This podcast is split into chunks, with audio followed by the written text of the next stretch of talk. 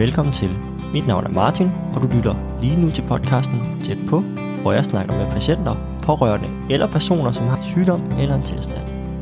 Podcasten handler om, hvordan det er at leve med eller sammen med en, som har en sygdom eller en tilstand.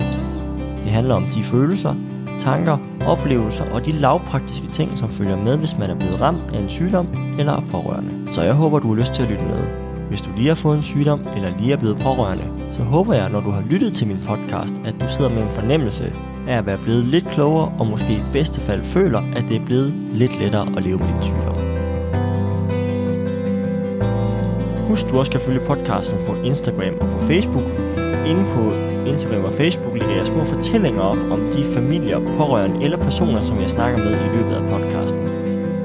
Instagram og på Facebook vil du også finde videoer og citater fra LinkedIn-tager. Du skal bare søge på podcasten tæt på, og så kommer den frem. Velkommen til. Det er Martin, og du lytter lige nu til podcasten tæt på. I de kommende afsnit, der skal vi tæt på Emilie, som har angst og PTSD. Angst, det er en naturlig følelse, ligesom vrede og glæde og andre følelser. Men der kan nogle gange ske det, at angsten den løber løbsk, og den udvikler sig til at blive en sygdom. Vi reagerer med angst, når noget føles farligt, og det medfører, at vi kan reagere hurtigt og instinktivt. Der findes mange grader af angst, fra let nervøsitet til svære anfald af panik, hvor man er overbevist om, man skal dø. Angst det kan både give fysiske og psykiske symptomer. De fysiske er ofte mere dominerende end de psykiske. Nogle af de fysiske symptomer kan være hjertebank, åndenød, kvalme, og de psykiske symptomer kan være ængstelse, anspændthed og i nogle tilfælde dødsangst og frygt for at miste forstanden. De fleste typer af angst opstår ofte i ungdomsårene, men resten af sygdomsforløbet er forskelligt afhængig af, hvilken af de forskellige angstsygdomme man har. Der findes flere forskellige muligheder for at behandle angst, og behandlingsmetoderne varierer afhængig af typen af angst og sværhedsgraden. Psykoterapi og medicin skriver Psykiatrifonden er de to vigtigste behandlingsformer. Inde på øh, psykiatrifonden.dk har de sådan listet tre hovedpunkter op, når vi snakker behandling. Og der er psykoedikation, øh, hvor der blandt andet står, at man skal lære angsten bedre at kende. Så står der psykoterapi herunder kognitiv adfærdsterapi, hvor man fokuserer på, hvad man tænker om sig selv og sine vanskeligheder lige nu. Og så står der til sidst medicinsk behandling.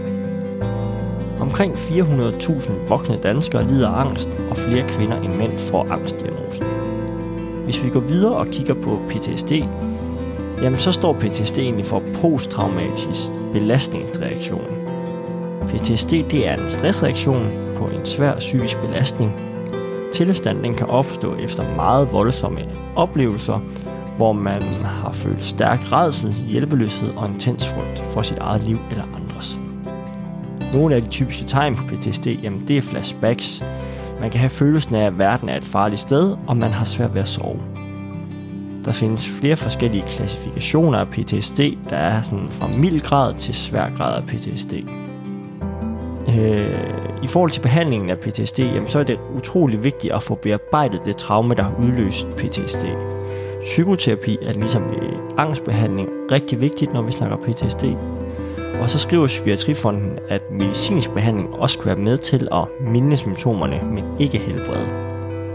Lidt over 2% af den europæiske befolkning de har PTSD, og her får kvinder det også oftere end mænd. Og unge får det i højere grad end ældre.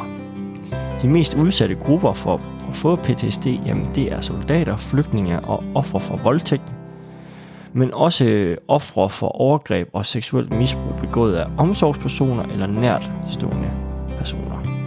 Og det er jo det, som vi skal høre om i denne episode af podcasten.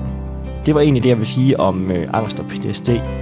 Nu øh, skal I få lov til at høre om Emilie, som er 23 år. 28. oktober 2010 blev Emilies far anholdt, da han havde begået incest mod Emilie, og det er blandt andet det, vi skal høre om i det kommende afsnit. Vi skal høre om hendes barndom, og hvordan den har påvirket hende. Vi skal snakke om angsten og PTSD'en, og hvordan det, de ligesom kommer til udtryk i Emilies hverdag. Og så skal vi snakke om behandling af angst og PTSD, og meget, meget mere. Så jeg vil bare sige god fornøjelse til jer, og øh, nu går vi tæt på Emilie og angst og PTSD. Jo, jeg hedder Emilie, og jeg er 23 år gammel, og jeg bor i Odense, mm. hvor jeg også læser til socialrådgiver på ja, 5. semester, ja. er det efterhånden. Så jeg er færdig om halvandet år, øh, og så skal jeg ud i praksis.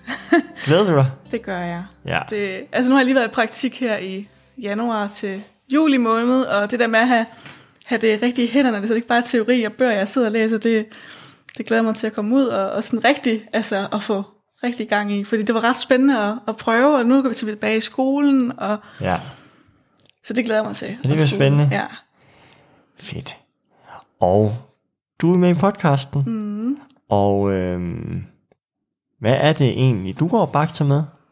Jamen, øh, jeg har angst, svær angst, og så har jeg en lille smule PTSD, ja. hvor PTSD'en, den fylder ikke så meget mere, kun i perioder. Mm. Men angsten, det, den er der hver dag. Øh, Ja. ja. Og angst og PTSD, kan du lige prøve at sætte ord på, fordi det er sådan nogle lidt fluffy begreber. Mm. Kan du så prøve at sætte nogle ord på, hvordan det påvirker dig sådan? Mm. Lad mig starte med PTSD'en, fordi det er sådan, den, der fylder mindst, så den er lidt nemmere at beskrive i forhold til angsten. Mm. Øh, PTSD'en, den fremgår ved, at hvis jeg har snakket om min far, som er årsagen til, at jeg har fået PTSD'en, Ja. så har jeg meget om, at han eksisterer i, i min hverdag om natten. Ja. Øh, hvis jeg ser en skaldet mand, så frygter jeg også, det ham, jeg ser. Og øh, hvis jeg har sex, så kan jeg også opleve i perioder, at jeg får flashback fra dengang, at, Mm. at øh, ja, jeg blev udsat for overgreb med min far. Ja, Mm. okay. Øhm, så, så øh, og angsten, hvordan fylder den? Øhm, Det er, no- det er også et fluffy begreb, ja, sådan angst. det, det, og, og det er meget øh, vidt begreb for mig, og nok også for rigtig, rigtig mange. Øhm, noget jeg bemærker nu, når vi sidder og snakker, det er, at jeg har enormt svært at holde øjenkontakt, når jeg skal snakke. Mm. det, det, det er sådan et symptomagtigt, kan man sige, på min angst. Jeg har enormt svedige håndflader, også Ja. nu. øhm, og så er jeg meget urolig, øh, sådan indeni i hvert fald. Jeg forsøger lidt at holde det tilbage udad til. Ja, Øhm, og altså, så opstår det i situationer, hvor jeg skal præstere. Så, så, så podcast her, det er bare øh, super fedt. jamen, det, det er jo kun os to, så det, ja. ja. det begrænser angsten. Mm. Altså nu skulle jeg her i sidste uge, der skulle jeg være fremlæg for både pædagoger og socialrådgiver. Mm. Øh, vi var godt nok kun en, en, en 25-30 mennesker, men det var nok til, at jeg var rigtig angst, og jeg følte mig helt rød i hovedet, ligesom en tomat. Ja. Så jeg får det også rigtig, rigtig varmt. Øhm, og vejrtrækningen, den opstår. Altså, lige nu kan jeg mærke, at jeg trækker vejret, mm. men jeg trækker den ikke, som jeg burde gøre det. Altså, og det, Okay. nu snakker jeg bare, og så glemmer jeg at trække vejret. Og, Okay. så når jeg skal sige noget, og jeg vil gerne være velformulerende, så ja. jeg reflekterer hele tiden, imens jeg snakker. Mm. Og så er det også svært at koncentrere sig om at trække vejret.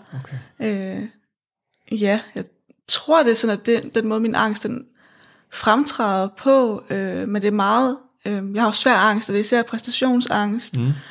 så at øh, jeg har angst for at miste min mor. Mm. Øh, det er ikke noget, der fylder så meget min hverdag. Men, men jeg har det, så hvis jeg, hvis jeg ved, hun er ude at køre, og jeg hører, der er en bilulykke, så frygter jeg straks, at hun er involveret i den ulykke. Ja. Øhm, og separationsangst, nu skulle jeg flytte hjemmefra her oktober sidst, eller ikke flytte hjemmefra, jeg var flyttet hjemmefra først, og så Mhm. flyttede jeg lidt hjem igen, og lidt ud igen, og lidt hjem igen. Og så skulle jeg flytte i en ny lejlighed, sådan rigtig, øh, den er 72 kvadratmeter, tror jeg den er. Ja. Så den er forholdsvis stor, og flere rum til mig, kun en lille mig, ikke? eller ja. Ja. Øh, og min mor var ikke med, øh, og der opstod så min separationsangst øh, i en længere periode, hvor vi ligesom måtte, at hun måtte være med mig en periode, og mm. trappe sådan stille og roligt ud. Øh, ja. Okay. Og du må sige til i løbet, hvis vi optager, hvis der er et eller andet, du synes, at nu har du lige brug for en pause, mm. eller et eller andet, så er der også plads til det. Ja, altså det der med min angst er, at folk kan ikke mærke på mig, at jeg har den. Mm. Øh, min mor, hun kan kun i perioder. Øh, så det er, sådan, det er først efter, at jeg sådan mærker, gud, nu har den skulle på besøg igen. Altså den får ikke lov til at kontrollere mig, imens jeg præsterer. Så det er på bagkant, den kommer. Ja, Okay. jeg kan godt mærke, når jeg er i mig, altså den er på besøg, men mm. jeg har jo lært efterhånden, at nu er det jo mig, der bestemmer. Ja, Men altså, så bagefter så bliver jeg træt, okay. og ør, og ja, dvask. Men du må i hvert fald sige til, hvis ja. Du på et tidspunkt kan mærke, at nu bliver det for meget, eller nu snakker vi om et eller andet, som lige, lige driller lidt, mm. så sig endelig til. Ja. Øhm, hvis vi sådan skal prøve at starte sådan helt fra starten af, øhm, sådan, hvor begynder det hele, og, øhm, og i hvilken alder begynder du sådan at mærke, at nu er der et eller andet, der sådan påvirker dig? Jeg tror faktisk, at, at min personlighed, der er noget i den, som gør, at jeg er sådan lidt ængstelig. Øhm, jeg har enormt meget behov for tryghed. Mm. Og allerede da jeg...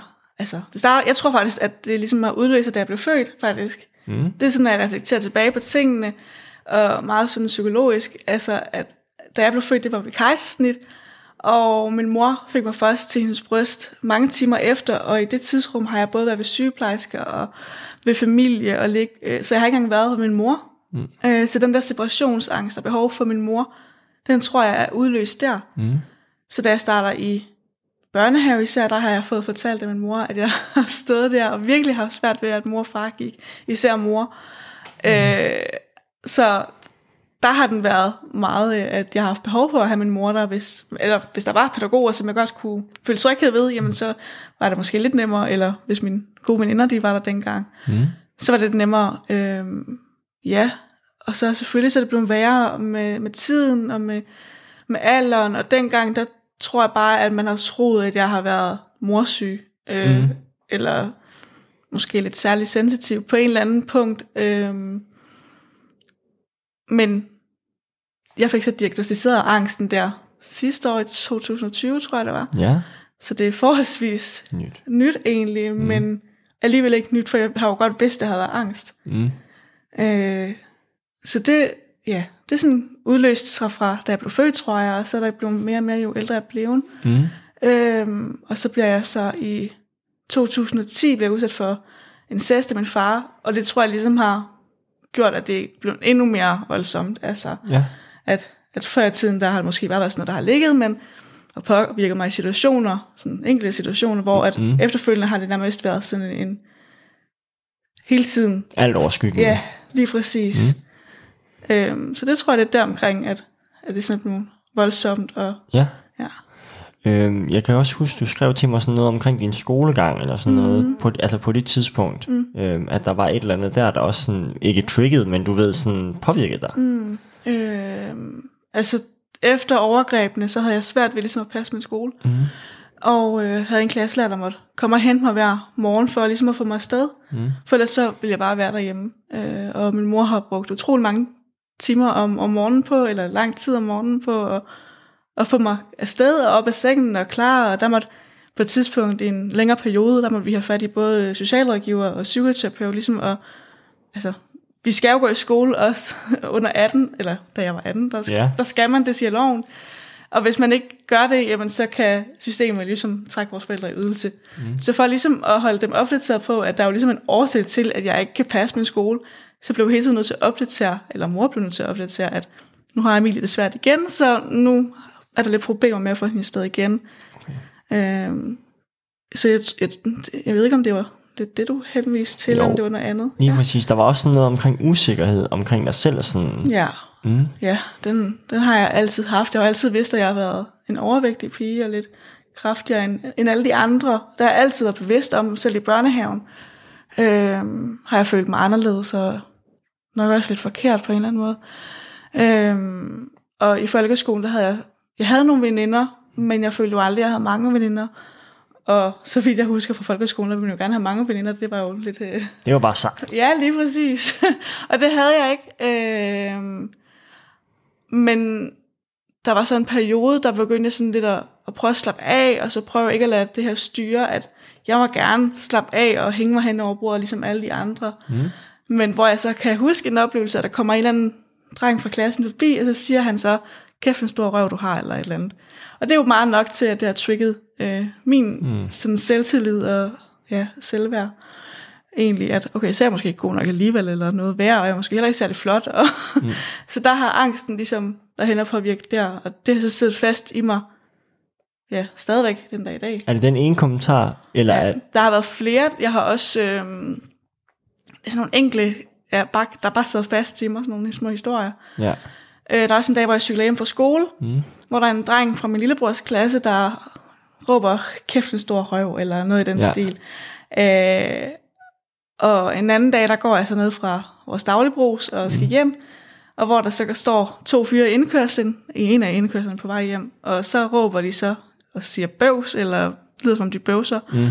og så råber de så, at det, det er sådan tyk piger, de siger. Mm. Øh, så det er meget sådan kommentar på den måde. Er det også i dit voksenliv, eller sådan, mens du blev ældre, eller er det sådan, hvad skal man sige, er, er det foregået mest i din skoleår? Altså i, de, den, i den periode, eller kan du også godt opleve det sådan nu?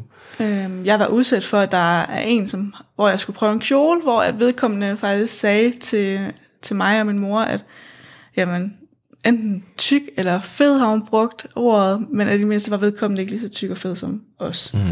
Øh, så det har siddet fast i mig længe, og det er faktisk først nu, jeg sådan begynder at, at kalde det glippe og tænke, nej, men det er jo ikke mig, den er galt med, men mm. stadigvæk så vil angsten sige, oh, det er dig, den er gal med. Så det er sådan hele tiden den der mm. engel og djævel, man har siddende på skulderen. Mm. Det er i hvert fald sådan, jeg føler det, at der sidder en engel her og djævel der, og ligesom prøver at, at styre mig og, og angsten, og angsten, det er jo djævlen, og englen, det er jo nok mere mig selv. Ja. altså, ja.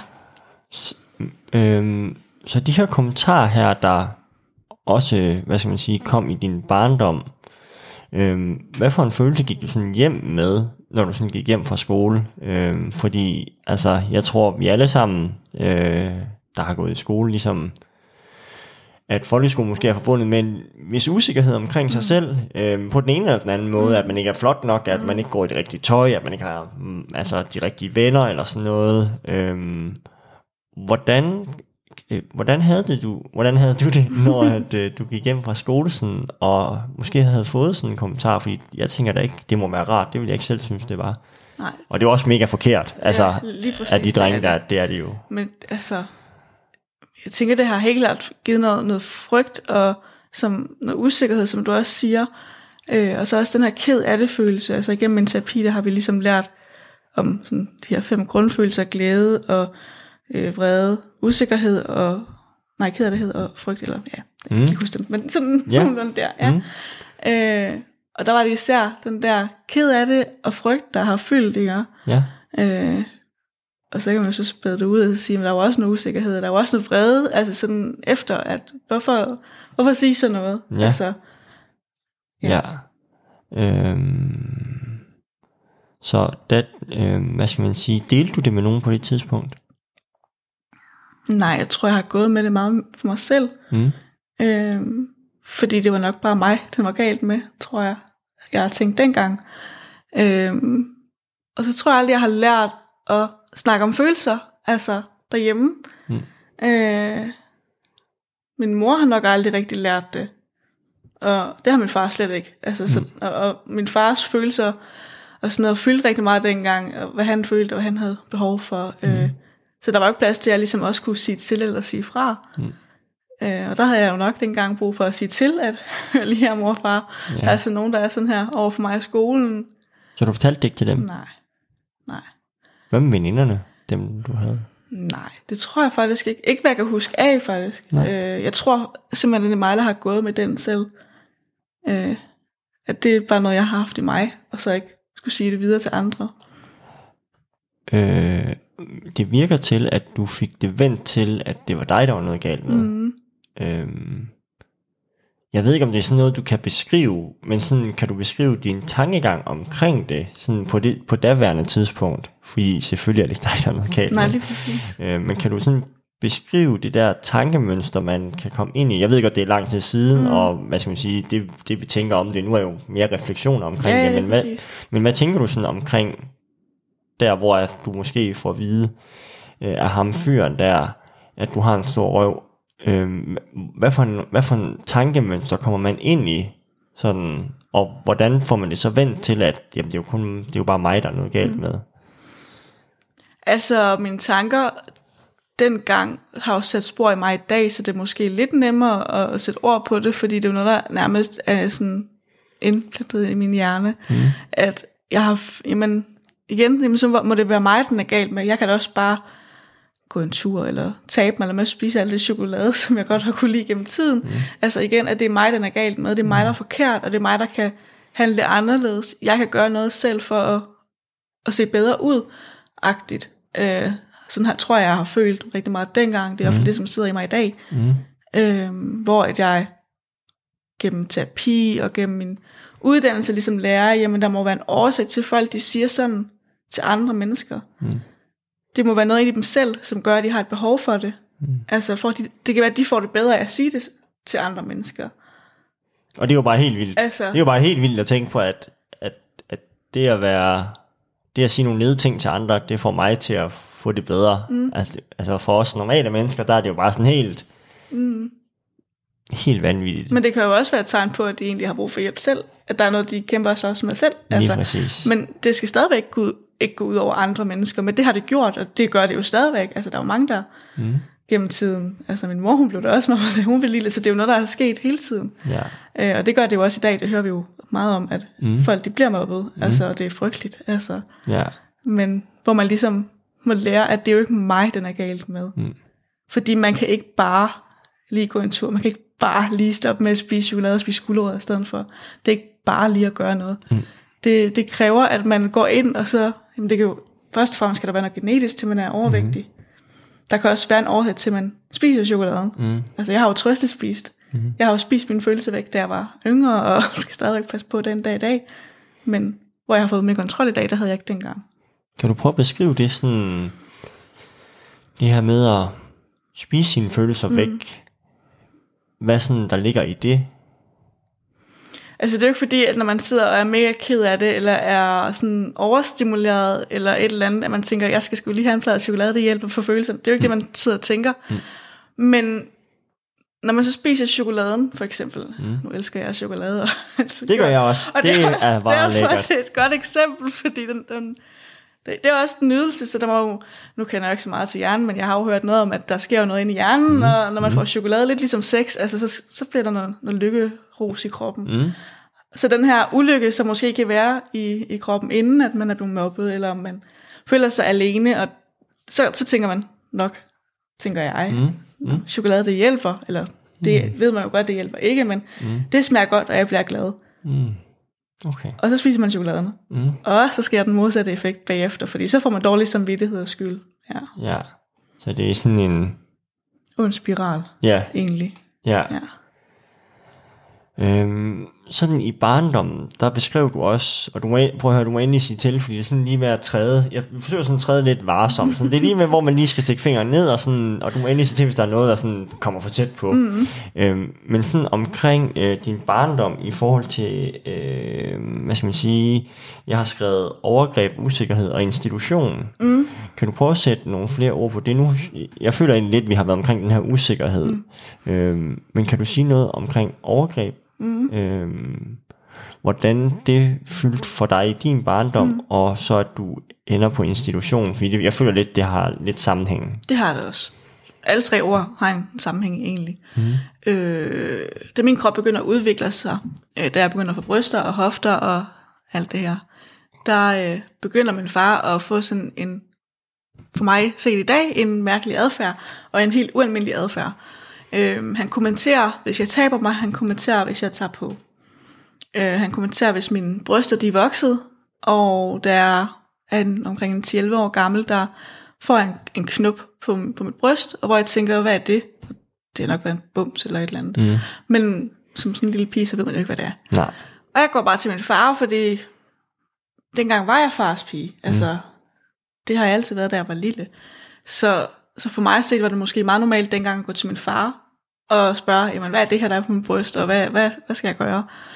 Øhm, men hvor at han nok skulle have bedt mig om at gå til min mor i stedet for, så hun kunne have hjulpet mig. Mm. Men han hjalp mig, så det var ham, der pressede den der bums ud og sagde, den skal I bare holde øje med, og Mm. sådan. Så der, der, det er sådan de seksuelle krænkelser, synes jeg, det er dengang. Mm. At det var dengang, ja. Mm. Og så, da jeg er 12 år gammel cirka, der får jeg en masse lus.